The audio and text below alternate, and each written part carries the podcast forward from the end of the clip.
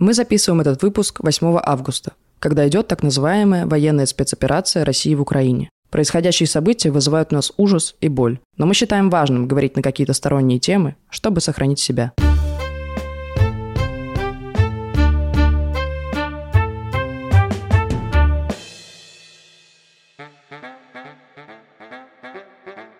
Это подкаст «Окей, от студии «Заря». С вами Зоя, всем привет, и Лева. Привет всем. Мы заканчиваем четвертый сезон нашего подкаста, и, по идее, предыдущий выпуск у нас был последним, но по нашей старой доброй традиции мы стараемся делать в конце еще спецвыпуск, а, который будет посвящен какой-то теме, которую очень сложно разбирать в рамках нашего классического формата, но о которой нам очень интересно поговорить. И сегодня эта тема интернета, но не интернета, там, где есть вещи вроде социальных сетей, вроде нейросетей, вроде а, других сетей, потому что мы их и так обсуждаем а, в наших обычных выпусках. И сегодня мы бы хотели поговорить скорее о концепции интернета, потому что, наверное, не все знают, как вообще создавалось это удивительное изобретение и какие принципы в него закладывались. А мы, собственно говоря, хотим сегодня вам о них рассказать и понять, насколько эти принципы остались вместе с нами и как они видоизменились. Да, это вообще, я хочу просто добавить к э, размышлениям Левы. А, я писала как-то курсовую, в которой я как раз читала в том числе про интернет и разговаривала об этом. И мне очень интересно посмотреть на то, как изменились те принципы, на которых создавался интернет, как вообще это работает, и как то, о чем мы говорим в каждом выпуске, да, в каждом практически выпуске мы говорим, что именно digital, именно интернет там усилил какое-то явление, изменил его или вообще создал. И хочется посмотреть, а что это вообще такое, интернет этот ваш, как он создавался, потому что, оказывается, он был не всегда. Я не могу представить эти времена, но давай попробуем. Как вообще создавался интернет и на каких принципах? Для меня удивительным и одновременно каким-то очень логичным фактом э, становится то, что все-таки интернет во многом создавался на принципы свободы, на этой идеи. Изначально это вот обозначалось как галактическая сеть. Это сформулировал такой чувак с длинными именами. Э, Джозеф Карл Робнет, нет, да, ударение, Ликлайдер. Я теперь понимаю, почему его никто не запомнил, потому как, знаешь, там типа Никола Тесла придумал электричество, Исаак Ньютон придумал гравитацию.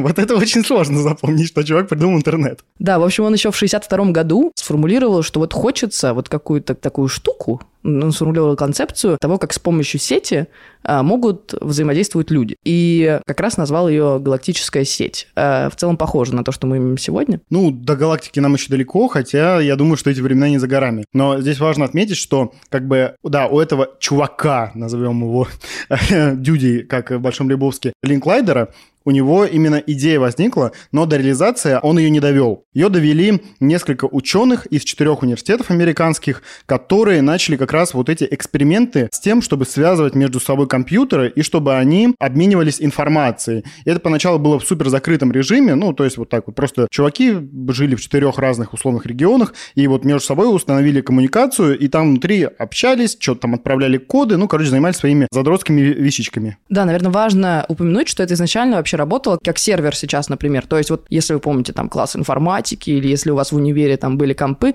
иногда можно было информацию между ними передавать, не перекидывать себе там через ВКонтакте на тот момент, а просто перекидывать там э, между папками, потому что у вас все эти компьютеры видны. Или когда там подключаешься к э, какому-нибудь Wi-Fi, такой, хотите, чтобы видели вас в этой сети другие пользователи? Вот это как раз про это спрашивается, когда ты можешь между компами перекидывать. То есть какой-то вот идеей, то, что может быть связано все на свете, да, но идеей, что это интернет, и как это будет работать, короче, ничего не понятно было, просто пытались соединить несколько компов друг с другом. И вот здесь мы уже подошли к первому такому большому принципу интернета, который делал это изобретение очень важным, выделяющимся среди других. Это вот именно идея горизонтальной коммуникации. Не то, что у тебя есть какой-то вот верховный главный компьютер, не иерархия, по, да, которому подсоединяются все другие, тогда ты можешь войти в этот элитный клуб а, интернетов, вот, любителей интернета. Это идея, что каждый может подсоединиться к этой сети и в целом, ну, делать там, что хочет. То есть он может коммуницировать э, со всеми абсолютно на равных. То есть здесь не нужно, опять же, вот запрашивать разрешение, чтобы тебе выдали... А, доступ, да. Да, выдали доступ на пользование интернетом. Хотя у нас в государстве сейчас очень много говорят об интернете по паспорту, но изначально как бы интернет был идеей, что каждый, у кого есть персональный компьютер, может подсоединиться к этой сети. И это очень важная деталь, которая выделяла его на фоне остальных изобретений, которые были очень как раз иерархичны. То же самое телевидение, тебе посылали сигналы. Радио тебе высылало сигнал. Интернет, ты сам подсоединялся к этому сигналу. Да, то есть единственным таким э, цензом, через который ты проходишь, это то, что просто технически знаешь, как это делать. Потому что, очевидно, в 80-х это, ну, не было так легко, как сейчас. И нужно было понять, как это вообще нафиг сделать, как к этому подключиться. Но уже создавались приложения, там появлялись какие-то электронные почты, как раз потому что кто угодно мог к этому присоединиться, достаточно ему объяснить, как это сделать.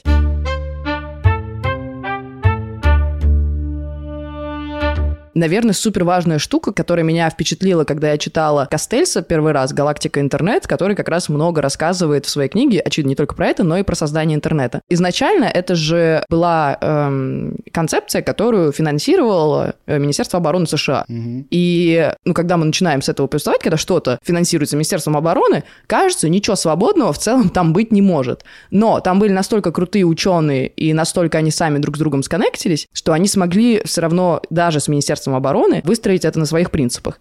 И не было контроля свыше, была свободная архитектура, то есть сам интернет и вот какие-то дополнительные вещи, там, программы и так далее создавались кем угодно. И в целом это быстро вышло из-под контроля Министерства обороны, потому что люди поняли, что это не просто какая-то штука для разведывательной работы внутри какой-то системы именно государственной, а это намного больше. И, например, уже в 74-м была такая операционная система Unix, и ее просто передали университетам, ее исходные коды. Представляете, сейчас какая-нибудь компания такая, Microsoft такая, мы, кстати, все отдаем вам, пожалуйста, делайте, что хотите. Передайте мне Xbox, пожалуйста. Да-да-да.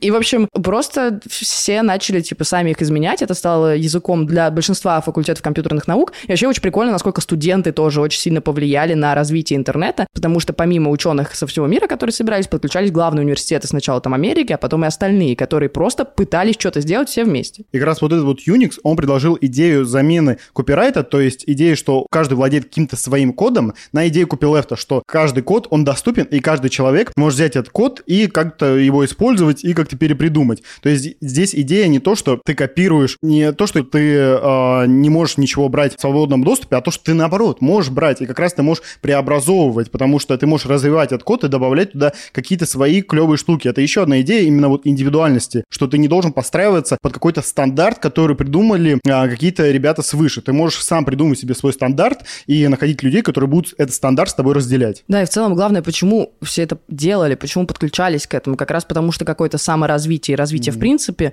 было супер важной ценностью. Люди это делали не потому, что там им денег заплатили, не потому, что они хотят заработать, не потому, что там им кто-то это сказал а просто потому, что офигеть, как это интересно! Можно такую штуку сделать, а можно такую штуку сделать. Помните, как в детстве ты, типа, я не знаю, тебе приносит конструктор, и вот ты собрал что-то, да, что там было по инструкции, а потом такой, так, а может быть это переделать вот на такую фигню? Вот у меня было так с Лего прямо. Да-да-да, и ты просто делаешь, что тебе хочется. И так и сделался интернет.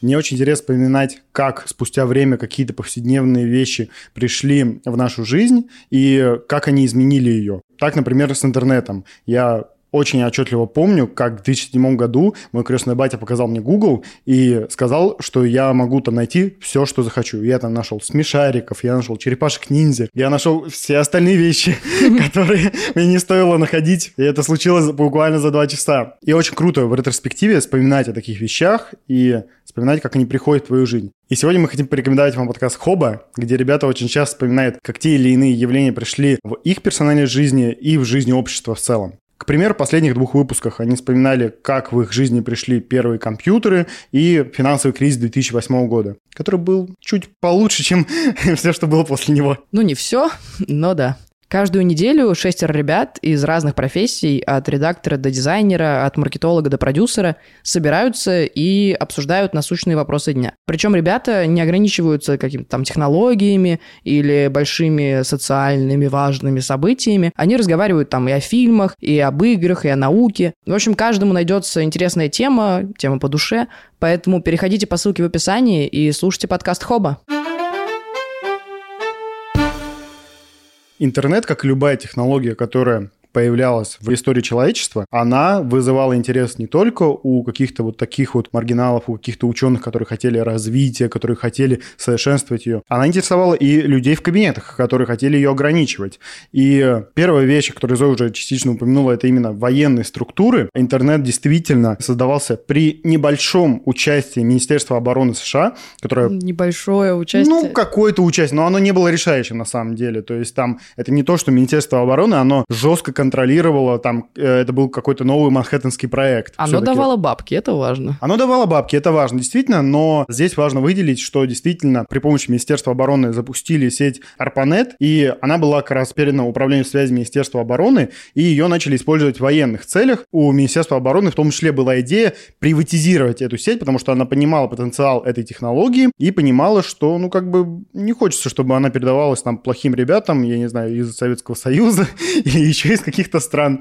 Вот, ну, напомню, что это как бы 60-е, 70-е годы, то есть это холодная война, и действительно там был военный интерес. Но потом они поняли, что у них ничего не получается, в итоге разделились. Вот эта сеть ARPANET разделилась на MILNET, то есть это сеть военного назначения, которую использовали... MilitaryNet. MilitaryNet, да. И ARPA Internet, который уже используется как технология для ученых, потом она уже пошла в массы. То есть это была первая, скажем так, такая попытка как-то использовать этот интернет, но как бы люди поняли, что эта технология, она дальше любых ученых, которые пытаются ее контролировать. В 90-е уже вот этот ARPANET как концепция закончился, потому что технология устарела, и все развивалось очень быстро. И Национальный научный фонд должен был управлять сетью, уже не военный, но это тоже долго не получилось. Получилось, что это все-таки такое всеобщее достояние. И к концу 90-го года большинство компьютеров в США, они уже могли объединяться в сеть, сети как-то между собой взаимодействовать. И в итоге в 95-м году все поняли, что NSF нет, это тоже ничего не работает. И интернет ушел уже в частный сектор, потому что все-таки под контролем государства это не работает. И типа, на самом деле, слава богу, так повезло. Я просто сейчас вот смотрю на эту историю еще раз и понимаю, насколько, ну, могло разными путями вообще это пойти. И э, спасибо там ученым и остальным людям, которые, типа, это транслировали, и, слава богу, там правительство тоже не совсем э, это без мозгов тоже согласились с этим и увели это все-таки из государственного сектора. А мне кажется, они просто поняли, что, типа, у них нет ресурсов Ну да, да, да, что это невозможно в целом. Вот, э, да, ты прав. Я что-то хотела как-то хоть что-то хорошее найти в э, управлении, но да ладно. Да, и получается, что сначала Конечно, государствам выгоднее было держать это все под своим контролем, что интернет их, они используют какие-то стандартные протоколы, если что, они в том числе и деньги там контролируют. Ну, в общем, все нормально, все хорошо. Но не сработало.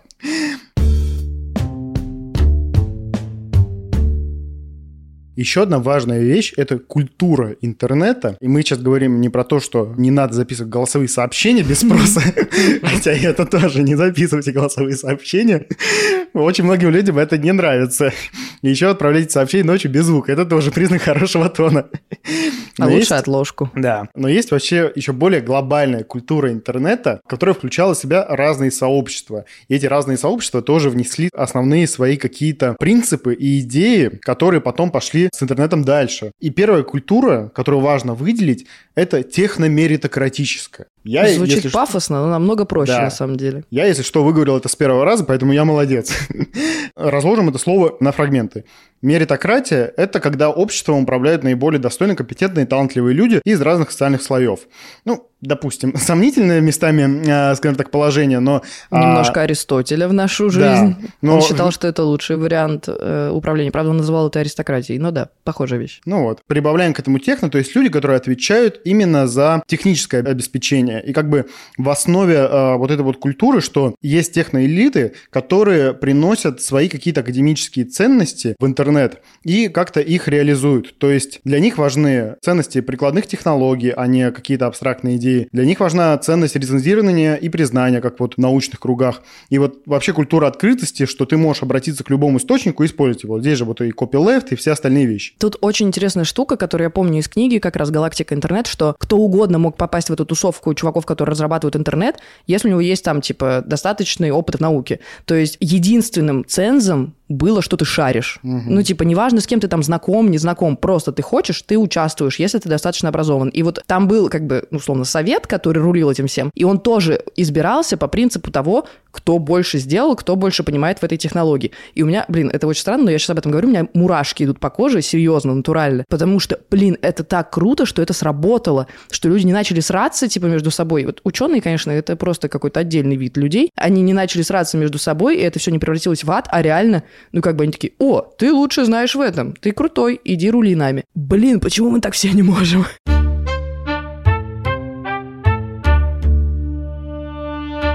Меня вообще просто очень вдохновляет вся вот эта вот культура, которая была в интернете на моменте его создания. Я когда читала эту книгу, я просто, я вот, меня какие-то невероятные эмоции пронизывали, потому что здесь как будто собралось все самое классное. Вот Лева уже рассказал про ученых, про такой научный подход, но, как всегда, есть такие ребята-маргиналы, хотя все, в целом все здесь маргиналы, но ну, да. эти еще больше. в интернете приветствовали хакеров. И это просто трэш. Я когда это прочитала, это перевернуло мне сознание, потому что сейчас хакер это кто-то в анонимной маске какой-то, ну, типа... Это которые вмешиваются в выборы США. Злобные ну, русские ну, хакеры. Да-да-да. Ну, в общем, какие-то, ну, не очень приятные люди. А тогда это были, на самом деле, законопослушные люди, которые просто делали автономно от вот этой большой структуры ученых какие-то программы, тоже усовершенствовали интернет и так далее. Условно, фрилансеры во всей этой тусовке. Они сами придумывали проекты, которые они хотят сделать. Никто им не дает задания и они несли вот эти важные, суперважные ценности про открытость, про свободу, про сотрудничество. Они между собой в том числе делились этими кодами. То есть это не то, что хакер, который вот отдельно сидит такой, Как раз вот эти вот копилефты. Да-да-да. А они, ну, как бы, что-то сделали, выложили, типа, там, условно, такие форумы, типа, ну, и ты туда выкладываешь, и такой, смотри, что сделал, может, докрутить, и там другой чувак что-то сделал, вы это объединили, и получилось что-то крутое. Просто творчество, как оно есть. Я вот, я это говорю, и у меня еще больше мурашки идут, потому что, блин, это же невероятно, что люди просто сами хотели что-то делать, просто делали и делились друг с другом. Причем эта культура, она очень сильно поддерживалась на протяжении очень многих лет. По моим ощущениям, она только в последнее время как-то затухла, и хакеры скорее воспринимаются как что-то негативное. Я вот, например, помню, когда появился ВКонтакте, хакеры считались очень крутыми ребятами, которые там типа что-то брали, что-то приносили. Ну, то есть такими были Робин Гудами для народов. И наверняка Павел Дуров очень большую, скажем так, лепту в это внес, потому что он тоже приветствовал всю эту открытость, вот чтобы в сети все лежало от фильмов до музыки. Там есть моменты, которые нарушают авторское право, и это не очень ок. Но да, все-таки, мне кажется, что Дуров привел в фильмы, в медиа вообще вот это вот отношение программистов, но проблема mm-hmm. в том, что фильмы, книги работают немножко по-другому. Ты да, не можешь да, просто да. взять фильм, в него добавить что-то, и это будет новое создание. Нет, mm-hmm. ну как бы это немножко другое. Да, но все равно вот эта вот культура, она до сих пор поддерживается так или иначе, и мне кажется, хакеры, несмотря на свой такой вот злобный статус, который они, они получили из-за вмешательства в разные политические, социальные процессы, они все равно, ну, являются очень важной частью этого интернета. И знаешь, я сейчас поняла, что в целом вот YouTube — это тоже такие, типа, хакеры среди медиа, потому что там ты да. можешь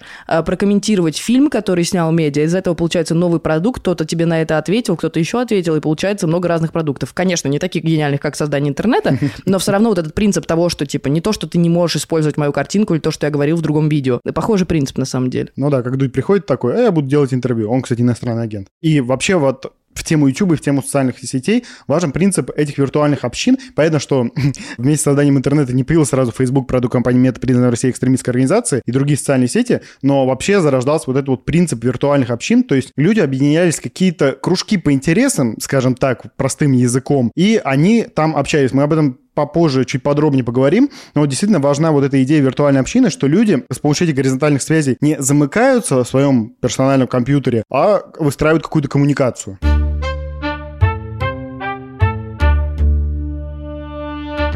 Все-таки всегда, где есть э, какая-то новая идея, появляются чуваки, которые хотят использовать это в своих целях, но в хорошем смысле, э, в смысле предпринимательства. Ты можешь с помощью нового инструмента что-то адаптировать, что-то придумать и улучшить там свой бизнес, создать бизнес. И это тоже супер важно и супер круто, потому что ну, хакеры, ученые — это немножко такие вот не от мира сего люди, которые создают что-то невероятное, но это невероятно еще надо учиться использовать. И предприниматели сыграли огромную роль в культуре интернета, потому что как раз интернет вышел за вот этот вот узкий круг, узкую тусовочку этих гениев, как раз благодаря бизнесменам, предпринимателям, потому что они наконец-то создали коммерческие предложения, это начало какие-то, ну, как бы деньги туда приносить, потому что все-таки на этой вот культуре просто прикольно, сложно долго прожить. И это важная штука, которая очень сильно бустанула интернет. Предприниматели действительно, они появились чуть позже, не сразу же с интернетом, но идея предпринимательства, она в интернете была с самого начала, потому что предприниматель это же не тот, кто пришел там на работу и а, зарабатывает э, себе на зарплату деньги. Предприниматель это тот, у кого есть какая-то идея, и он ее реализует и очень сильно рискует. Вот эта идея риска, вот эта идея предприимчивости, она тоже очень важна. Очень сильно бизнес поменялся как раз благодаря тому, что были эти люди, которые не побоялись туда прийти и которые творили. Они не столько там дядечка в офисе, сколько, ну, правда, люди, которые придумывают и создают. И вот эта идея предпринимательства, она до сих пор так или иначе продолжается, потому что, ну, каждый год в интернете появляются какие-то новые технологии, которые меняют нашу жизнь. Там нейросети появились в этом году. В прошлом году появилась цензура, извините. Очень новое явление. Без интернета такого никогда не было. Появилась цензура промышленного масштаба. Да, да, да. Вот, ну ладно, это не имеет никакого отношения к предпринимательству. Все равно YouTube, социальные сети, которые признаны у нас экстремистскими. Там, Google. Google, да. То есть все эти вещи, которые появляются в интернете, они так или иначе создаются. А, а что если? А что мы, если там, типа, смотреть видосики в интернете? А что если найти любого человека просто по профилю в интернете? А что если ты можешь ввести слово, и тебе буквально как справочник тебе выдаст просто миллион результатов, которые ты можешь использовать. И вот эта вот идея, что ты можешь что-то сделать, она очень важна в контексте интернета и его развития. И при этом важно, что далеко не все люди, которые зарабатывают деньги в интернете, предприниматели. Помимо вот этих крутых чуваков, которые что-то развивают, конечно, есть много и других. Но об этом мы поговорим чуть попозже.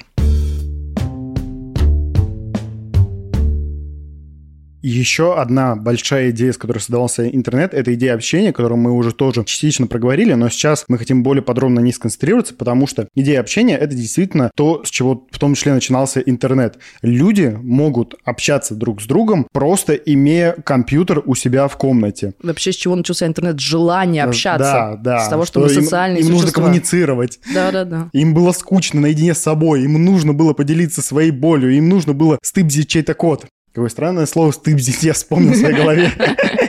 Вот. И очень важно, что это общение, опять же, зарождалось между очень неформальными группами населения в то время. Конец 60-х, когда создавался интернет. Что это за движение? Это, во-первых, действительно компьютерное движение, то есть это люди, которые, ну, говоря современным термином, задроты. Тогда они были еще большими задротами, чем сейчас, потому что сейчас каждый задрот — это приличный айтишник, который работает в какой-то большой компании, а тогда это были какие-то люди, У которого есть бронь, извините.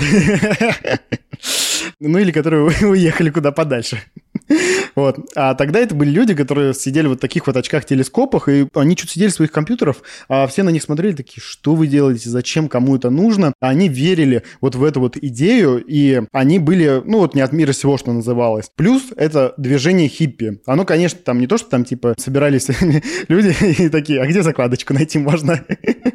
Но все равно вот этот вот вайб свободы и сексуальной революции, которая в том числе тогда была, конечно, 60-х, он очень сильно влиял на вот эту вот культуру интернета, и туда приходили действительно люди, которые не могли делиться с помощью традиционных медиа и с помощью традиционных способов коммуникации. Например, вот в 85 году была организована одна из самых передовых конференц-систем Well. Ее придумали Стюарт Брэндон, биолог, художник и компьютерный фанат, то есть, опять же, гик и э, ученый. Очень, э, скажем так, отдаленный от привычного человека образ. И Ларри Бриллиант. Это член коммуны шутников Хог Фарм, один из организаторов э, фестиваля Вудсток. Это был модный музыкальный фестиваль в те времена. Он доехал даже в СССР, не помню в каком году, в 86-м, 87 но где-то так. Вот. И как бы, ну тоже, то есть такая вот контркультура, андерграунд, все дела. И как раз они создали вот эту вот конференц-тему Well, где было очень много хакеров и в целом выходцев из сельских общин. И они как раз создавали пространство для свободной коммуникации между неформалами. Да, им не хватало какой-то этой коммуникации в жизни, в обычной, и они хотели сконнектиться с людьми, которые похожи на них, и в этом как бы весь прикол.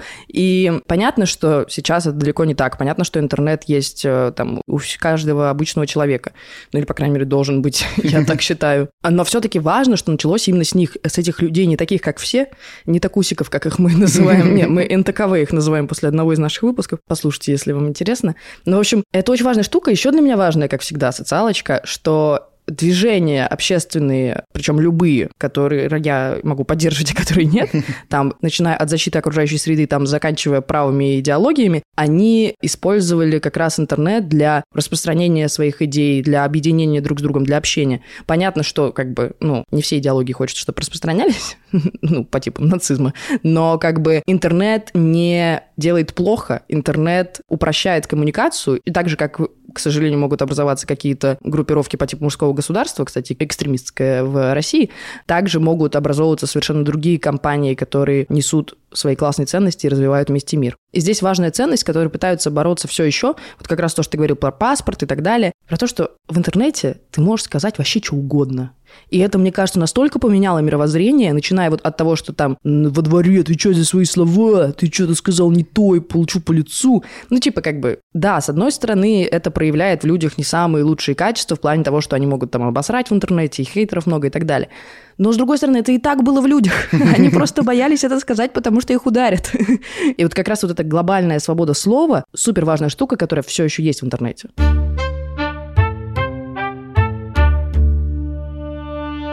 Как раз эта свобода слова уже возникла за счет вот этой горизонтальной коммуникации, которую мы уже упоминаем, наверное, сот или двухсотый раз, и, в принципе, самонаправляемой организации сети. То есть каждому есть свое место в интернете, и каждый может написать, что хочет, и опубликовать, какую хочет информацию. И да, там действительно есть какие-то перегибы в виде тех же самых ультраправых движений, вот, но это не довод в то, что интернет надо запретить как-то ограничить, это довод, что надо ограничивать вот эти структуры, и нужно их контролировать, и чтобы они не выходили прямой вред э, обычным людям. А лучше просвещать и делать так, чтобы просто люди понимали, почему какая-то идеология может быть нехорошей, когда в нее включено насилие. Наверное, тут еще очень важно, что если ты не можешь найти свое место, ты можешь его создать. Mm-hmm. И так появилась куча всего, что мы знаем, когда просто человек такой, блин, мне некуда здесь приткнуться, создам-ка я какую-то свою штуку офигенно. Но то же самое, как Павел Дуров, он понял, что не может вся Россия сидеть в Фейсбуке, в продукте компании МЕД признанной Россией экстремистской организацией, потому что для этого им нужно дойти, там нужно, чтобы ее адаптировали для российского пользователя, нужно создать какую-то свою, да, очень скопипащенную, но тем не менее, это свое пространство, где люди себя чувствовали максимально комфортно,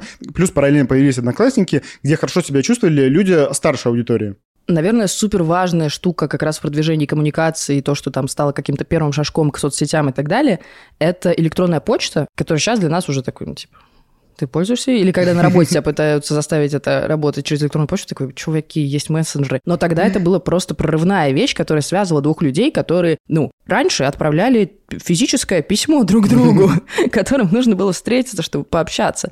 И только в 1972 году электронная почта вообще создалась, и э, пользователи смогли общаться лично, а не, не публично, логично. Какой у меня рэп-баттл сейчас начался, вообще я молодец.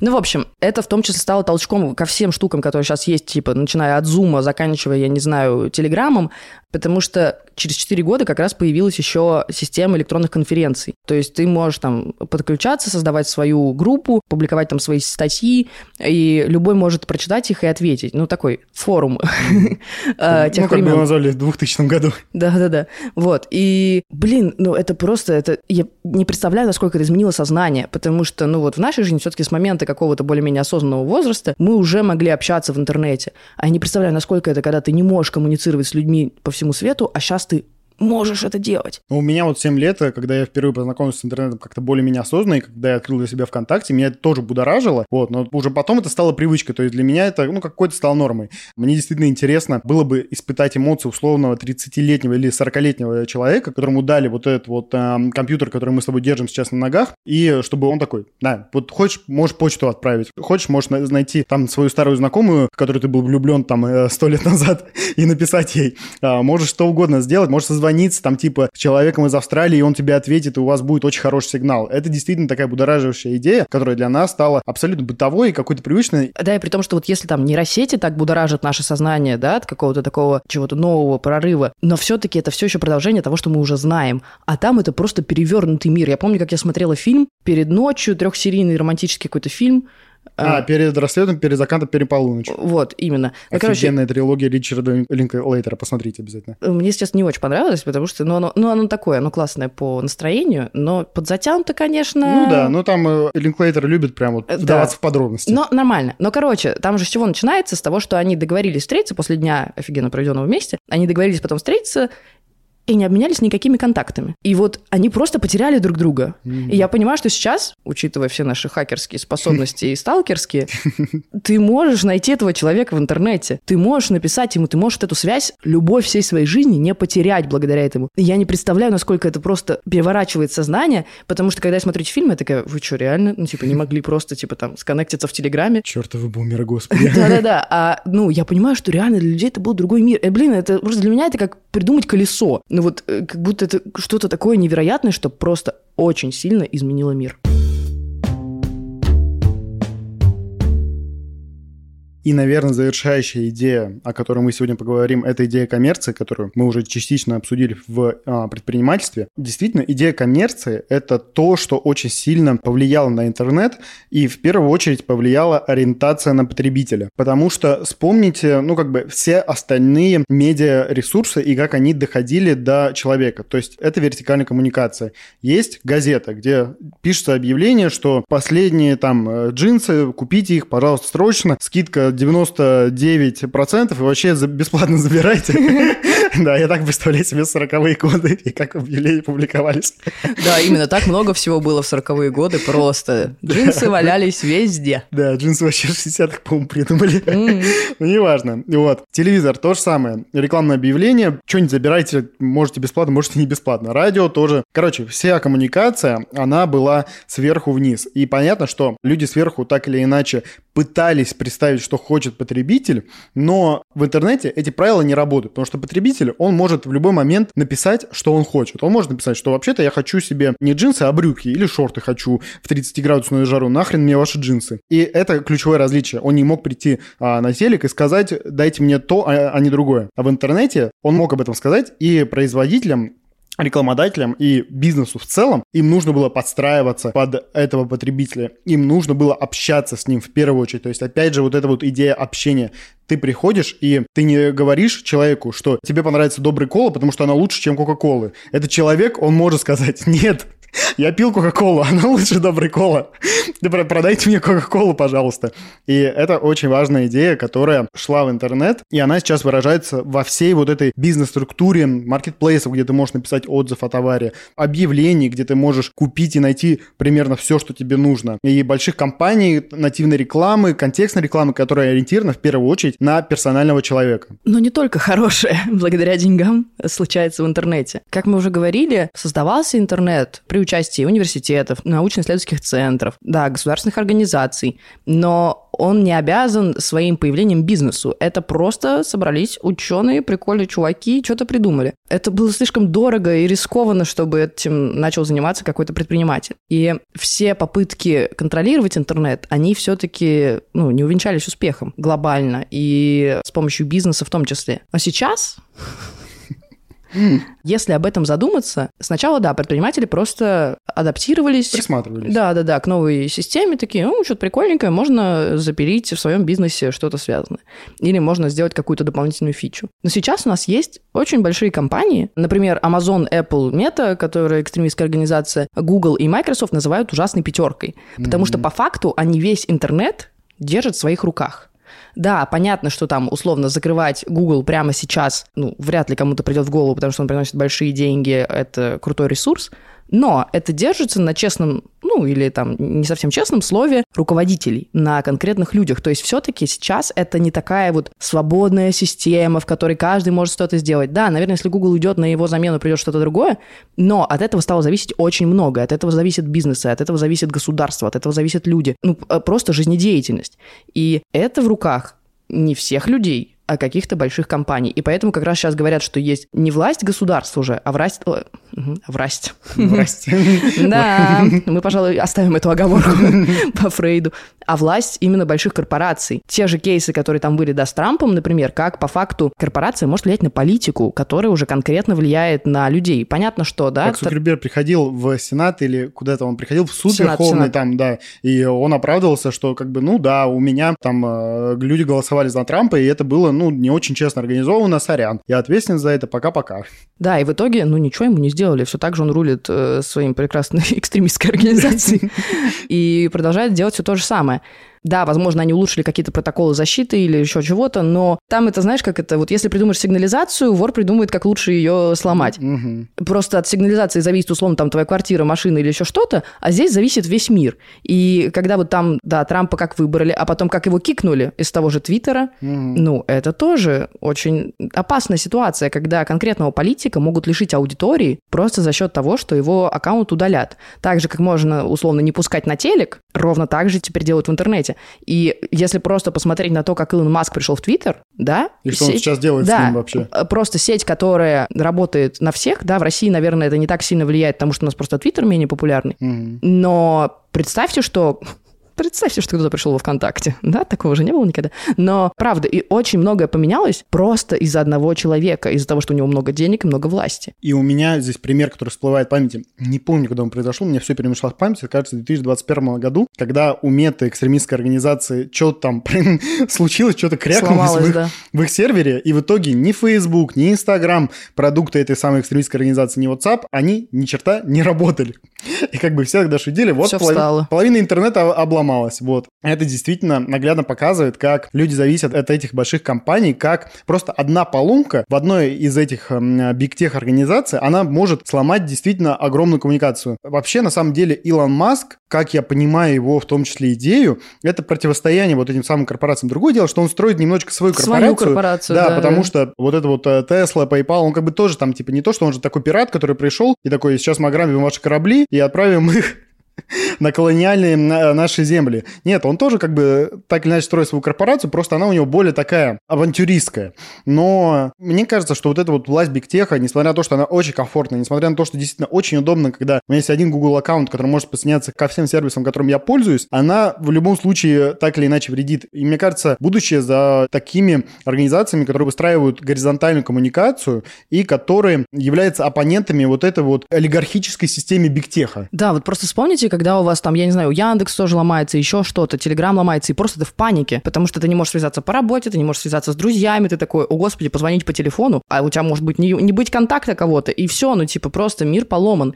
И это страшно даже не в плане того, что это может сломаться, а в плане того, что какой-то сумасбродный человек может прийти. Ровно так же он раньше мог прийти во главу государства, да, но условно там нужно прям какие-то ухищрения сделать. А здесь он может просто купить. Ну, то есть даже не делать никакие нелегальные варианты, не захватывать власть силы и так далее. Просто купить. Просто сумасшедший человек с деньгами. И Нет, всё. другое дело, что его институцию могут сдержать. То есть там Маску, наверное, не разрешат купить мету экстремистскую организацию, потому что есть антимонопольные организации. Но действительно риск такой есть, и э, никто не застрахован от какого-то безумного чувака, который придет и такой, я хочу из Гугла сделать э, крюгл, и хочу, чтобы и хочу, чтобы э, на Ютубе была госцензура, и я хочу, чтобы все общались с помощью почты, а не с помощью социальных сетей. Просто еще вопрос того, что условно в одной стране, да, какой-то сумасшедший чувак в одной стране все-таки влияет в основном там на одну страну. Понятно, что сейчас точно нет, но условно все-таки и власть у него есть только в одной стране. А тут у человека есть власть везде по факту. И проблема в том, что еще непонятно, кто его должен контролировать, потому что были же попытки вот эти, да, в Америке контролировать того же Цукерберга, про которого ты сказал,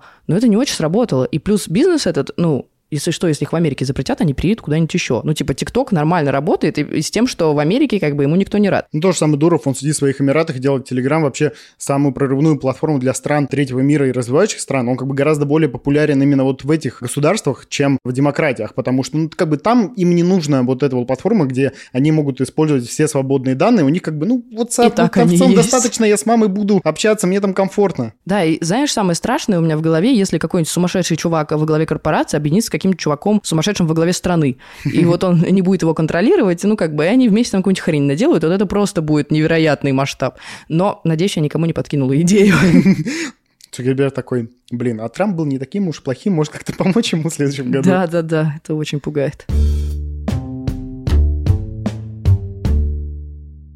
Для меня все еще остается глобальным вопросом. Интернет сейчас это про что? Потому что вот эти большие корпорации, они очень пугают. Они сосредоточены на том, чтобы зарабатывать деньги. С другой стороны, я сейчас читаю книгу «Стартап от нуля до единицы», которую написал чувак, который создал PayPal. Он э, пишет о том, что монополия на самом деле это хорошо, потому что монополия хочет остаться монополией, и для этого она продолжает придумывать новые технологии, новые способы и так далее. И да, это все классно должно работать в теории. Кто сказал, что нам не хватит одного долбанутого чувака во главе какой-то из этих корпораций? Вот это меня очень сильно пугает. Я верю, этому у меня будет очень сейчас идеалистический спич, но я верю в силу идеи и в силу технологии. И я верю, что вот эта идея интернета, как она преодолела Министерство обороны, как она преодолела разные госструктуры, так она и сможет преодолеть бигтех, который на самом деле, ну как бы мы сейчас действительно а, очиняем его, потому что у этой организации, у, у этой структуры есть очень много издержек, которые нас очень сильно пугают, и это правильно. Вот, но которая в целом не супер негативно влияет на нашу жизнь, за исключением каких-то моментов. И мне кажется, что вот эта вот идея, которую закладывали эти ученые из, хотел сказать, Кремниевой долины, я понял, что там было очень много ребят. Еще не было Кремниевой да, долины. Кремниевой долины, там была пустыня, блин, которую закладывали ученые из разных университетов, она намного сильнее вот этих вот корпоративных чуваков, какими бы они гениальными ни были, ни Билл Гейтс, ни Илон Маск, ни Джефф Безос, ни Марк Цукерберг, ни русские чуваки из Гугла, не помню вашу фамилию, простите. вот, она намного сильнее этих людей, и она сможет продвинуться гораздо дальше. Ну, знаешь, мне кажется просто важным понимать, что возможность это есть долбанутого чувака. Конечно, конечно. И надо ее держать в голове, но сейчас, что мне нравится, и как раз про вот эту новое развитие, возможно, интернета. Я надеюсь, что оно произойдет без каких-то невероятных изменений, без какого-то стресса и катастрофы, от которых обычно и происходят изменения. Штука про блокчейн и про горизонтальные как раз системы и коммуникацию. Я очень плохо, если честно, пока что понимаю что-то. Возможно, кстати, в следующем сезоне нам стоит это обсудить. Потому что есть компании, которые пытаются управляться чисто за счет блокчейна. И есть там контракты, которые ты прописываешь на блокчейне, и никто уже не может тебя обмануть, это все известно и так далее. И вот как раз эта горизонтальная структура, я пока вообще не понимаю, как она должна работать, работать. То есть я примерно понимаю там в электронной демократии, как это работает, когда ты, ну, не просто голосуешь, да, за президента и потом 6 лет плачешь, а иногда и 20 с лишним, а Па-па-па-пам. Просто а... родиться слезами на глазах и умираем в России с тем же самым. А когда ты можешь голосовать по конкретным штукам, ну, типа, у тебя в районе хотят покрасить лавочку, хочешь ты, чтобы ее красили или нет? Ну, это, конечно, ну, типа, я утрирую, наверное, на таких уровнях это не должно быть, но условно там в Москве сносить ларьки или не сносить, чтобы это решал не Собянин, а решали жители города. И так работает электронная демократия. И я надеюсь, что мы к ней движемся, потому что, опять же, она завязана на технологии, на том, что нельзя подкупить, нельзя ограничить к этому доступ, потому что найдется новая технология, с помощью которой ты найдешь к этому доступ. И как-то, возможно, похоже, это может работать и в больших вот этих э, корпорациях, которых не будет одного Илона Маска, который повгонял всех сотрудников, и как бы они ничего теперь не стоят по факту, хотя они создавали этот твиттер годами а будет все-таки горизонтальная система, которая будет его контролировать. Я молюсь на блокчейн, надеюсь, что мы обсудим это в следующем сезоне, он изменит наш мир. А может, искусственный интеллект придет, всех выгонит нахрен. И да, такой, ну, там чуваки, уже... у нас период анархии, Вавилона, хаоса, и наслаждаемся. Там уже мало мы что сможем сделать.